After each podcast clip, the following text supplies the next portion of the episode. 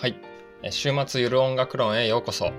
えこの番組は異なる業界で働く20代、30代の社会人3人が好きな音楽についてゆるく語り合う、えそんなポッドキャストです。ゆるく語り合うのでゆる音楽論ということで、えよろしくお願いします。このポッドキャストは他の人がどんな風に音楽を聴いているのか、そしてどんな風に音楽を楽しんでいるのかということを、まあ、紹介し合ったり話し合ったりすることで音楽の楽し方がもっと広がっていくようなことを目指してやっています。えー司会を担当します山根です。よろしくお願いします。で、今日のホストは、えー、りなくろさんと、えーなっちゃん、えーよろしくお願いします。はい、ナクロです。今日もよろしくお願いしよます。ろしくお願いします。はい、まあ、ゆる音楽論なので、ゆるい話から始めていきたいなというふうに思うんですけれども、えー、あの第11回のやつ聞きましたよ。はいはい。あの結婚式の回めちゃくちゃ面白かったです。多分今回が13回か14回に多分なると思うんですけど、2回か3回ぐらい前の回ですね。タイトルは結婚式の入場曲どう選ぶ？かっこ人生のテーマソングについてと いうことでですね、話しましたね。あのめっちゃ面白かったなと思って、なんか自分の結婚式も思い出させてもらったいいきっかけにもなったなっていうのもあって、で明日ちょうど友達の結婚式にも行くので、なんかすごくタイムリーで いいなと思いました。えでも、なっちゃんの入場曲聞きたいな。何だったんですか？うん。えっとね、確か私の結婚式の入場曲は「花より団子で使われたあのメインテーマの曲？ドラマのメインテーマの曲を使いました。花壇のねわ。るかな？なんか「タンタラランタラランタンタンタンタンタンタン」っていう曲です。歌っちゃったけどい。や、めっちゃ想像ついた。うんうんうん。パカパカワンみたいなはいはいはいそ。の最初のイントロの部分も少しなんか結婚式っぽいねっていう話になって それを使いましたいいですね。結婚式っぽいねっていうので、結構でも、あんま定番ソングではないですよね、結婚式のね。確かに定番ではないかなっていうめっちゃ自分たちのオリジナリティね、満載の音結婚式でした楽やられてきてなっちゃんらしいなって僕は今のその選曲を聞いて思いましたよ。いいね。結婚式の選曲悩んでる方はぜひその23回前の回聞いていただいて自分だったらどんな曲かなみたいなことをあの想像してもらったらいいな。はい。という感じで、えっと、なんとなくゆるーく話し始めてましたが、今日は、あの、あれですよね、本題というか、なっちゃんがまあ話したいことがあるんだけどということで、今日来てもらってるというふうに聞いてるんですけど、どうでしょう、なっちゃん。はいありがとうございますえっ、とですねあの今日のテーマはあの絶対音感あるある？あと絶対音感ならではの悩みとあとこれだけはちょっと言わせてっていう テーマでお話をしたいなっていうふうに思います。絶対音感あるあるね。絶対音感の人がどれだけ世の中にいるかというと多分少数だと思うんですけど、あるあるをね、あ聞きたいね。それ僕は絶対音感ないけど、とても気になりますね。絶対音感あるある。そうそうそうなんかうんまあ絶対音感ですって言うと結構みんなからうん。えーってすごくその不思議がれるのと、うん。すごく興味を持たれることが多くてうん。私が結、構普通に感じてるようなことを、結構みんななんだろうびっくりされるようなことが多いから、うん。ちょっとなんかそんななんだろう私の世界観じゃないけど捉え方、大人としての捉え方とかを、うんうんうん。少しちょっと共有できたらなと思ってこのテーマをいや、これは。持ってきました。うんめちゃくちゃ気になりますね。えちなみに、うん。あの絶対音感と相対音感っていうのが、まあ、あってこの音は何でしょうって言われてバシッと決められるのが絶対音感。で「ド」っていう音があってうんうんうん。その3個上のファだなみたいなことが分かるのが相対音感みたいなことですよね絶対音感と相対音感っていうのは。うんうんうんうんうんそうですよね。はいはい。そうですねあのさっきも言ったように僕は絶対音感はなくて、まあ、相対音感。リナクロは絶対音感あるマンですか？ないマンですか？私はね、多分、18歳ぐらいまでは完璧にあって和音も聞き取れるぐらいで、すごっ。で、共感覚もあった。え、共マジ感覚もあった。うん。すごっうんで、今は多分ね、単音だったら聞けるけど、和音になるとわからないぐらいの感じかかな。だから、絶対音感失われたマンですね。そういう意味だと。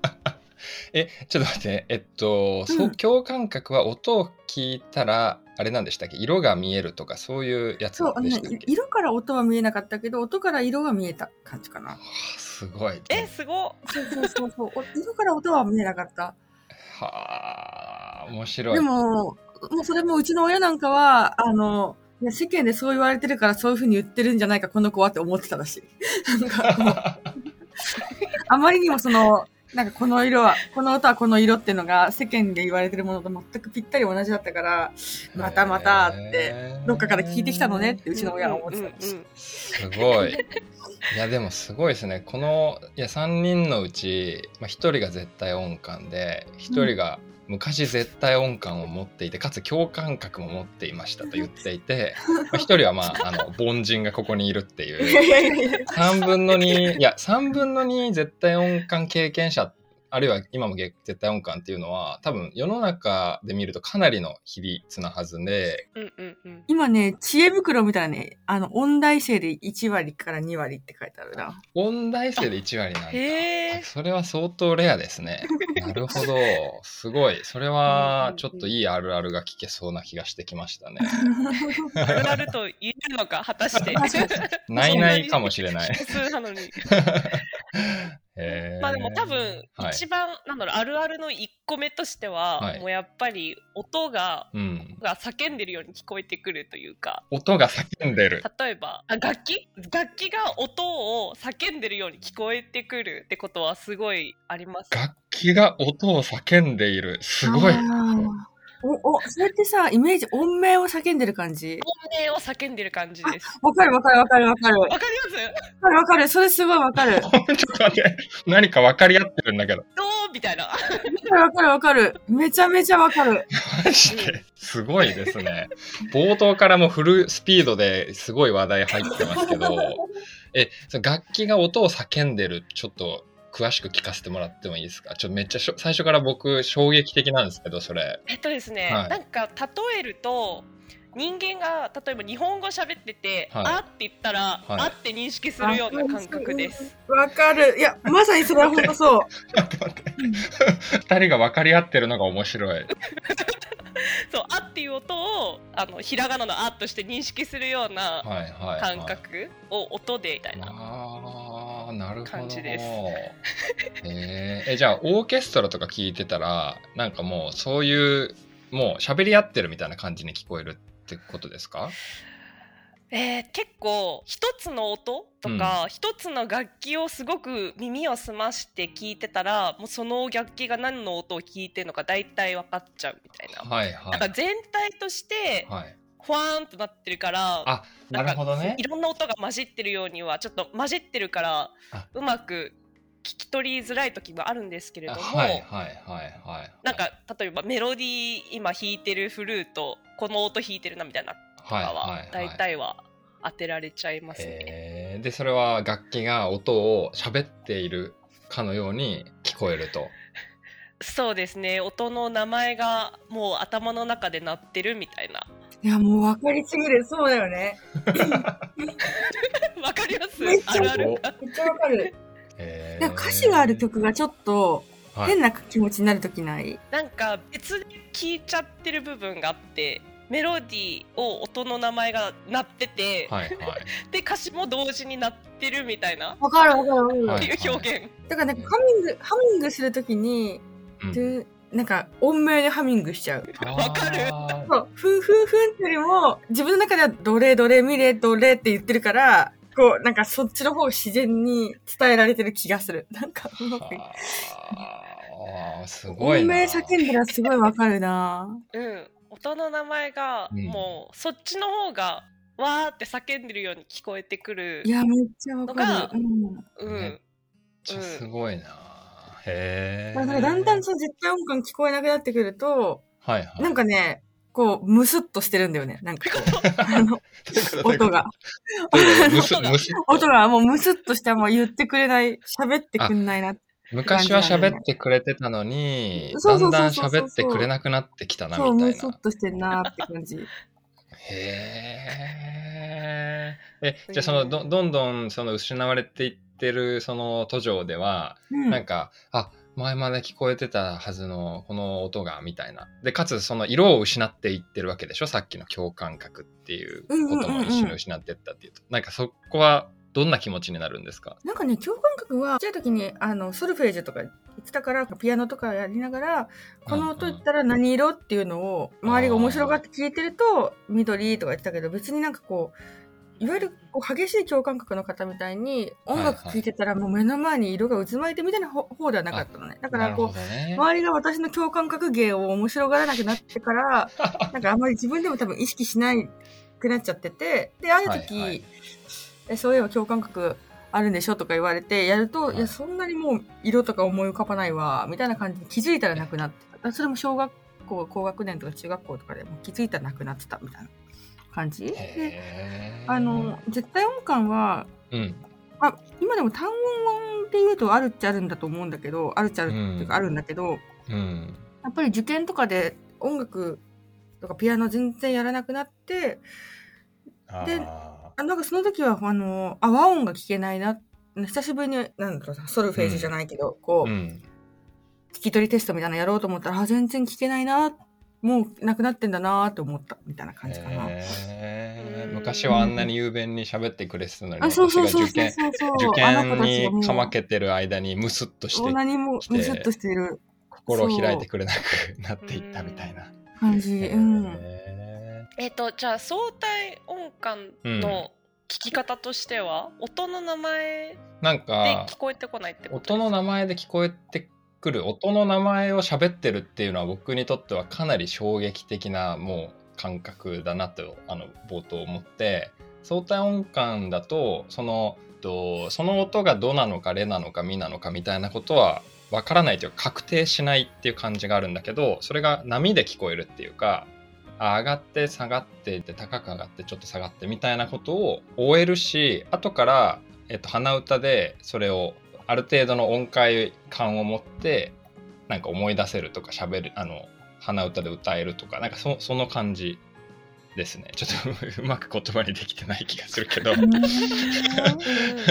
ななんて言ったらいいんだろうなその音の名前を叫んではなくて、えっと、メロディーを叫んでるっていうかメロディーが流れてるっていう感じなのかな。いや、うんめっちゃ説明がすごいね。なんか、なんとももやっとした感じだけど。うんうんうんううん音の名前を楽器が叫んでるっていう、そのドとかレとかっていうのがない感じですね。あ、それとかよくさ、その、救急車の音を聞いたり、電話の音を聞いたりすると、あ、今のレファレファだねとかっていうのを、うんうんうんうん漫画の中の絶対音感の人が言ってるのを僕は見たことが あるんですけど、こんな感じで聞こえるんですかね、日常生活の音も。うん。大体の音は聞こえますね。それでなくあのちゃんってうん。単単音だけ、なんか和音の場合、和音が流れてくると、どんな感じになってるの？和音はね昔のが得意だったんですけど、うん。今は、うん、単音の方がどっちかっていうと得意。で和音はねひ一個一個の音がなんか別々でなんか聞こえ聞こえてくるというか、ううん。なるほど。ーんなん？うん。一個一個耳をそば立てると、特によく聞こえるみたいな感じ。そうそうそうそう。んんうんうんうん。なんだろうな。あそこに遠くにこの人とこの人とこの人いるねみたいな。はい。でよーく見るとあいるいるみたいな。なんか誰々ちゃんいるねとか。例えが。あでもさ、なんか雑踏の中でさ、例えばカフェとかで人の話をさ、盗み聞きするときもそうじゃない？なんかあの、ーわーって、最初わーってなってるけど、き一個一個聞いてみると、あ、この人これ言ってるわ、みたいなのが、だんだんクリアになっていくみたいな、あの感じ？あちょっと違うかな？あの感じです。そうですね。うんあの感じ。あ あ、でもね、これちょっと言いたいのが、はいそう、これちょっと言いたいのがね、ーはい。よく鳥の音、うん鳥の鳴き声、これって何の音？って私聞かれることすごい多くて、はいはいはい。鳥の音ってわかんないんですよ。カラスとか音符にならないんですよね。カラスとか、なんかカーカーっていうのは、まあ、大体この辺っていうのはあるけど、はい音符には直せなくて、てすごい。カラスは音符にならないっていいですね。はいはいはい。つ続けてください。そう鳥の鳴き声、うん結構音符にうなんかならないことが多くて、あと、なんかその机を叩いたりとかなんか本とか置いてドンみたいな、はい、はい。えこれ何のってそれも結構よく聞かれることがあって、うんうん。音感だからといってなんかその そうそういう生活音まではちょっと音符にあ直せない時がある？でこれあるあるなのかな、いやうん。多分さそのあれなんでしょうね。そのカラスの鳴き声とかそのテーブルの上にドンって置いた音っていうのはいろんな音が混ざった周波数で言うとさなんかそのめっちゃ多分いろんな低音低周波のものから高周波数のものまで混ざってるから楽譜に表せないっていうか音で表せない単音で表せないみたいな、そんそなうそうそう。ことなんですよね多分。なんか想像するにですけど。いや多分そうだと思います、はい多分、はいはいはい。該当する音符はこことここだけど実際うん音符に当てはめるってなると、はいはい。ちょっと無理が生じる。なるほど。やっぱ周波数ががっちり、うん、がっちり合ってないみたいな感じになるのでやめていただきたいですねそれは。それをあの絶対音感の人が目の前にいても「はいこの音何？ドン」みたいなのはもうおやめいただきたいと。おやめていただきたいです。ちょっと分かんない。んで面白い。そうそうそうでなんか変にそうがっかりじゃないけど、はいがっかりさせちゃうのもなっていう あーなるほどね。でそうだよねね。だってティンパニーの音をさ、音で表さないじゃない？それと同じはいだよね。はいはいはいはいはい。いろんなね確かにうんそうだよね。え逆に生活音の中であこの音すごいこの音に聞こえるみたいなのも逆にあるんですか？その混ざってない音だと。そもそも生活音をそのなんか生活音がレとファだよとかっていうのはあれは漫画の中の幻想の世界のことであって絶対音感の人に聞いてくれるなみたいなことなのかどどうどうなのかなって思ったんですけど。多分一番分かりやすいのが、はい。やっぱりその、えーゲームの音楽とか効果音とか、はいはい。お風呂が鳴りましたっていうあの音楽とか、はいはい。はいあとはコンビニ入って「ダラララララ」っていう入店する時の音楽だったりとかそういうはいもう多分普通に音としてはい存在はいはい。さしているようなはいはいはい。音とかははい。聞き取れますけど、はいはい。どうですかね？稲黒さんどうでしたか？どうでしたかっていうか過去形？分そうかな。今でも、踏切の音とか、その、踏切の、あのうん、ぐらいだったら、濁ってるけど、あれは音として認識する。はいはいし、確かにまさに、あの、お風呂の音とかは、おうん、そうだね、単音だし、クリアになってるから。うんうんうんあとね、そう、よくあるあるで、なんか人が喋ってて、で、何の音とか言われても、いや、知らないよ、みたいな。そう、なんか、わーとかで、わーとか、わーとか言われて、何の音とか言われても、いやいやいや、ああれは、いやそういう芸じゃないから、みたいな。めっちゃ面白い。うん、わかんないですよね、本当に。ねそう、そうでか、そうなんか無駄にがっかりされるよね。わかる。そう、そう無駄にがっかりされる。そう。あ、そうなんだ、みたいな。なんかあんまり大した絶対音感じゃないんだね、みたいな。いや、普通わかんないでしょって思うよね。大体みんなわーとか言うから手を叩いて、何の音とかって言ってくる。叩くは、私も、うん、あります。過去にす。ごい。そうそうそう。叫び声とかね。あ、そうそうそうそうこ。れ何の音？何の音？みたいな。うんそういうことじゃないんだな。わからんわすごい。あれなんだね。その絶対音感に対する好奇心は絶対音感の人を傷つけてきているっていう歴史があるんだね、きっとね。めっちゃ、うんなんかでもそうやって聞きたくなる、なんかこう、し神話っていうか、なんかこう、すべての音が音符で聞こえてるんでしょみたいな、なんか多分作られたイメージはある気がするね。なんか。なるほどね。ねはいはいはいはい。あとは、えっ、と、他に相対音感の人としては、え、生活音ってどういう風に聞こえてます？ああ、いやでも音符としてはやっぱ 認識がなんかね、してないけれども、みたいな。いやなんか相対音感って言ってなんか絶対音感と双璧をなすみたいな言い方して言い切ったけど なんかやってることはなんかそのいや例えばお風呂の音とか再現ができるっていうそのうん。なんていうの？その聞いた音を音の音階の感じだったりを真似できるとか、うんうん。ダラダラっとこうなだらかに上がってなだらかに下がるじゃなくてレミファミファミファそうあこれが合ってるかもわかんないんだけどうん。そのそのなんていうの？その音の音階で、えっと、受け止めることができる再現することができるみたいななんかそそのその程度のものですよ。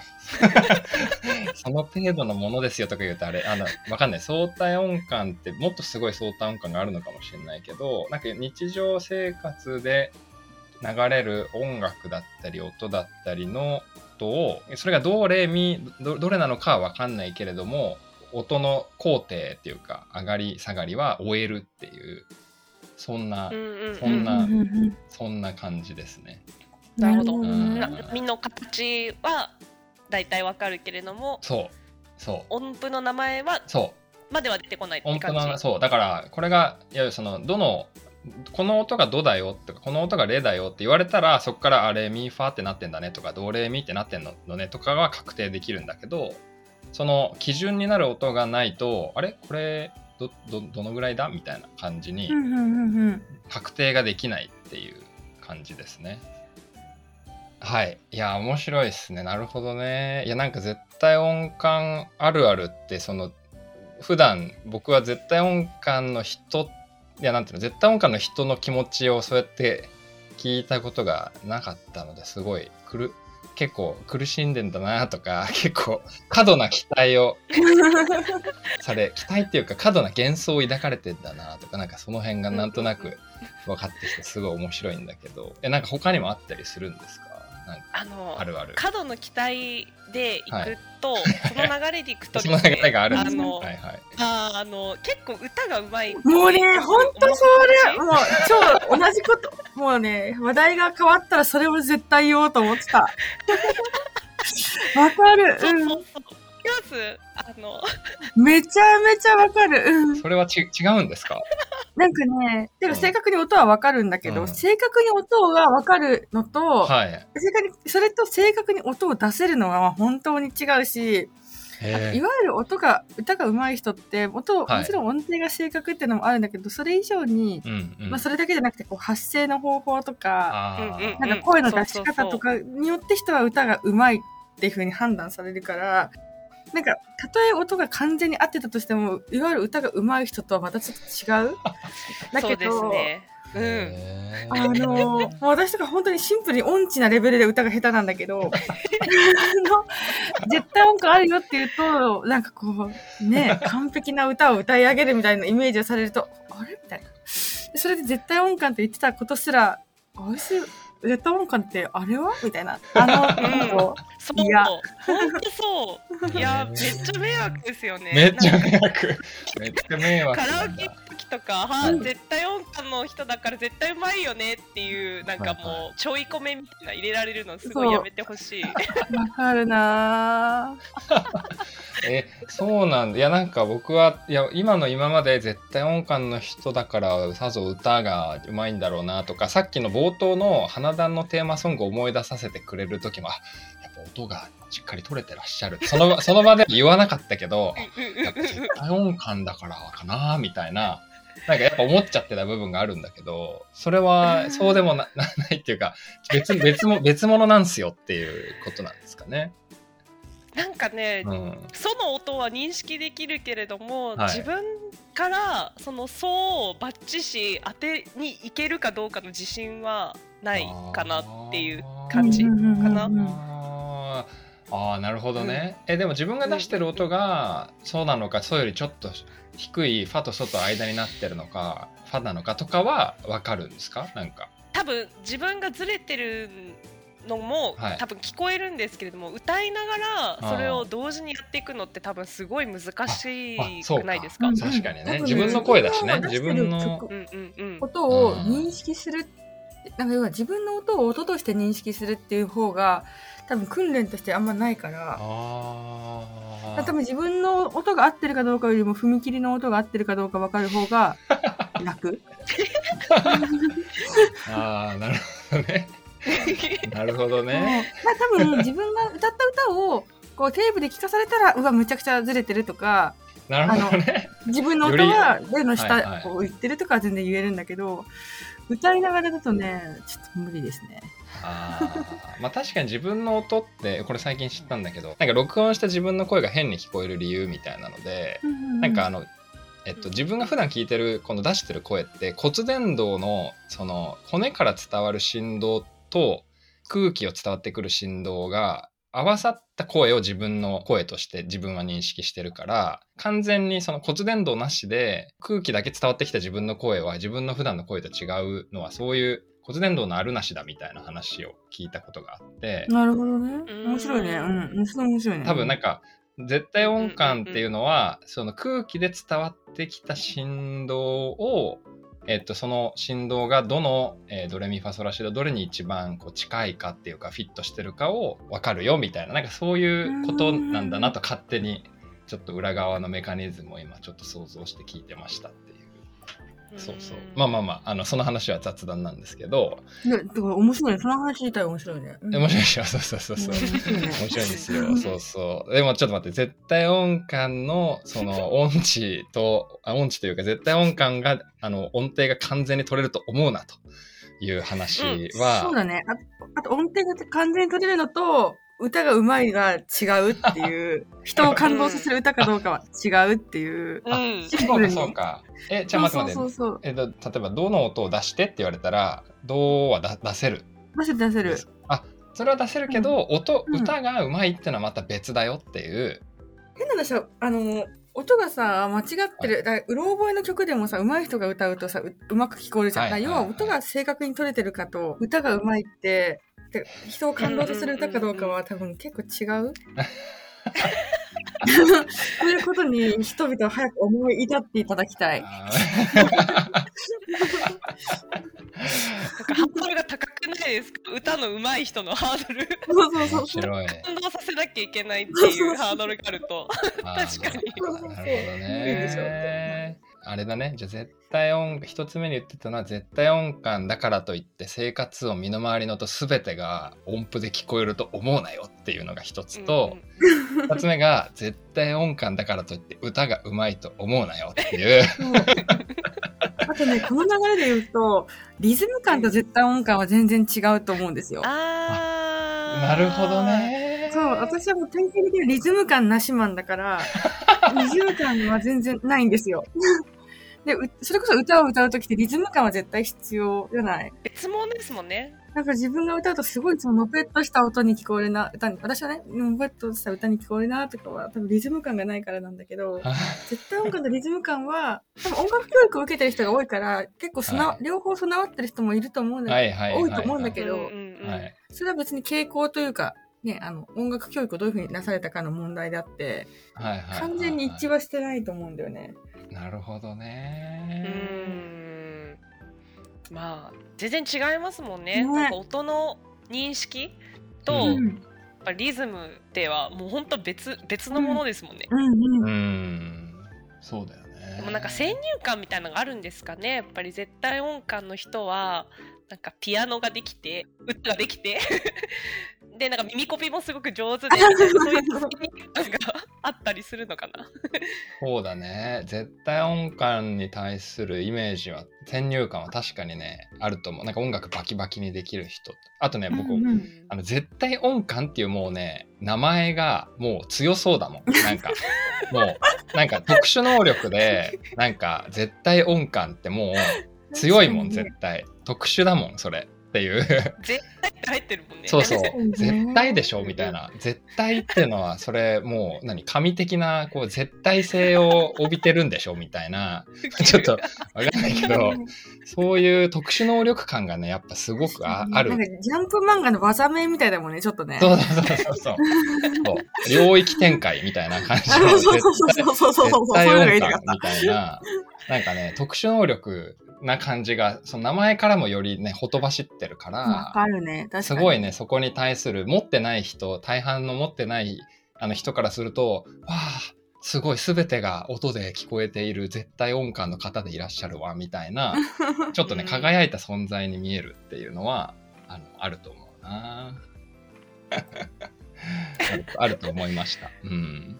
でもなんかその強そうっていうことが多分今出たんですけれども、うんうんうん。なんか絶対音感ってあれな生まれつきのものなんですかね？それとも訓練でなんか技として身につけることができるものなのかどっちなんでしょうえね。逆に聞きたいんですけど あの 僕がする質問なんですけどそれは。え生まれ生まれつきそうだったんですか？あどどうでしたか？私が思うのは訓練なのかなあと思ってて、うんうんうん。そうなんだはいはい、えっとまず音の名前をどっかで学習をしなきゃいけないじゃないですか。音符を聞いてこれはどうだよとかレだよっていうまずそこの音の名前をまず一旦学習しないとできる技じゃないじゃないですか。はいはいはい。っていうところから始まりはい。あのあと多分結構ピアノさちっちゃい時やってた時は、うん。結構ピアノの先生あの音の名前を言いながらあ聞いてみたいな。っていうやってた記憶があって、あはいはいはい。そうやっていくとね多分身につくんじゃないのかなって思ってるんですけども、うんうんうんうん。皆さんやりました？その なんか音符？音符を言いながらなんか弾いていく？片手ずつ弾いていくみたいな訓練。私はやってた。リナクロさんや,、うん。やってたんだ。ああえこの場にいる絶対音感経験者の2人がやってたんならそうなのかもね。でも訓練っていうのは私もそんな気がするな。でも私は結構ゴリゴリに、なんか親が絶対音感をつけさせようという強い意志のもと、なんか、そうなんだ。そうそうそうそうそう、なんかそうんうんうん。親はない人で、その、それこそジャンプ漫画的に、うん。娘には絶対音感っていうものを備えさせたいみたいな欲望のもと、結構、あの、ピアノとかそのソルフェージュとか活かされて、うん。あなたこれ、どうよ？どうよ？みたいなのをやらされて。ああなるそほどね。のどうよ？どうよ？っていうのは、うん。あの音をいっぱい聞かされてこれ何の音、あれ何のあそう音みたいな。そうそうそう。なんか曲を聴いて、譜面でその場で書いて、なんか合ってるか間違ってるかやるみたいなのを、なんかあー3歳ぐらいから永遠にやらされてたから、なんかドミソとかやってドミソって書いて、いや、これはレファラよみたいなのを、多分ずーっとやらされてたから、まあ多分その時点で多分、うん、そうだね。だから、いわゆる遺伝ではない気がする。うんうんうんうんうんうん生まれつきかどうかは分かんないけれども、うん。でもなんか訓練な気もしててなんか、うん音でも楽そうだよね。のなっちゃん言う通り、だっでてドミソっていう概念がないと、それはドミソかどうかわかんないもんね。そもそもね。うんうんうんそれは確かにそうそうそうなるほどねだから比較的幼少期にその音とその音の名前を合致させるという訓練をえ受けた、あー結果身につけるも身につけられるものなのであるっていうことなんですかね。そうですね。で絶対音感の中でも多分幅が広くて、うんうんあのハラミちゃんハラミちゃんってわかります？あの、うん YouTube で、はいはいあの、うん。耳コピがすごい上手なはいはい。ピアノの子がいるんですけれども。多分ハラミちゃんクラスってなると多分一発で曲を聴いてあの全部弾けちゃうみたいな、うんうんうん。あのは多分めちゃめちゃ訓練してて、であのその多分一番端っこにいる方は多分その単音だけうんうんうんうん。聞き取れてみたいな、でもまあ全体の和音とかまではちょっと聞き取りないけども音は当てられるみたいな。っていう多分幅もあってその幅をなんだろう行き来するには多分訓練が必要。うんうんうん。その生まれ持って音は当てられたけれどもその全体の曲を一発で耳コピできるみたいなところになるまでには相当な、うん。多分練習とかはいはいはい。訓練は必要な気はしますね。私なんかさっきのその訓練で身につけた話で言うとその音がどなのかレなのかっていうのを定着させるのはいや僕もなんか小さい頃ピアノで多分なっちゃん黒岩リノリナクロほどはやってないと思うんだけど なんかね、うん。その音と音の名前を対応させる訓練はなんか受けたんだけど、うんなんかその最終的にそれが相対音感っていうのはっていう形では定着したんだけど、それがこう、どうである、それが例であるっていうのは、多分身につけられない人も多分いて、多分絶対音感の人はそれを超えた、くあのそのハードルを超えた人なんだと思うんだよね。だから、なんか生まれつきの訓練によって絶対に身につけられるものじゃなくて、なんか、あの、最終的にその何歳時ま、何歳までにそれをえっと、クリアすれば、分かるようになる人とならない人がいるような気がする。絶対音感。多分ね分かんないけど。まあ、あの自分がその、そう相対音感は身身につく人の割合多分比較的訓練であのなんとかなるっていうあの話があると思うんだけど、まあ、ちょっとうううる覚えのあの知識ですけど。うんうんうんなるほどね。いや面白いですねうんいや相当面白いですわ。もういや相当面白いよ。結構僕は衝撃だった絶対音感の人の気持ちの心の叫びを。えまだまだ言いなこ言い残したことはないですか？心の叫びは。えー、稲黒さんなんかあります？なんだろいいなんだろう。いいもう。でもなんか、最後になんか自分のエピソード的に言うと、はいはい。あの、うん。受験が終わって、あの、電子ピアノ買おうと思って、あの、はいはい。一人暮らしするから。う、はい、で、一人暮らしの用の電子ピアノ買いに行った時に、あ、受験が終わってじゃないな。あの、結構もううんほんとピアノ弾かなくなって、うん久しぶりに電子ピアノ買こう買おうと思って行ったら、すべての音が半音ずつずれて聞こえてたんだよね。それは結構面白かったどういうこと？どういうこなんか、なんか最初にピアノ弾いた時にすっごい強烈な違和感があって、私が、とはい。え、なんかこのピアノ全部半音ずれてるみたいな。ずれてるっていう。はいはいはい。え？どういうこと？ねほなんか、ほほらどう弾いてるはずなのに、どの、どのシャープに聞こえるみたいな。ええそれは。だからじ、だから私は最初ピアノが、ここのピアノは全ての音が半音下がってる、出してきてる、ダメな電子ピアノだと思ったら、全部そう聞こえるから、あ、なんか自分の絶対音感がこの3年ぐらいで半半音狂ったんだなーって。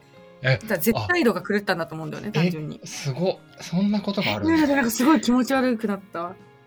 経験があるえ電子ピアノだよねあ、電子ピアノ。あの正確なんだけど、あの、要は自分の絶対度が狂ってて、うん。はあ。の、絶対度って狂うんだなと思って、いや、その時には絶対音がなくなったんだなって思った。えー、え、えー、すごい。そんな。そっからなんか半音狂ったままなんだよね。なんかうま、なんかうまく言えないんだけど、そんなことがあるんだ。世界が半音狂ってるんだよね。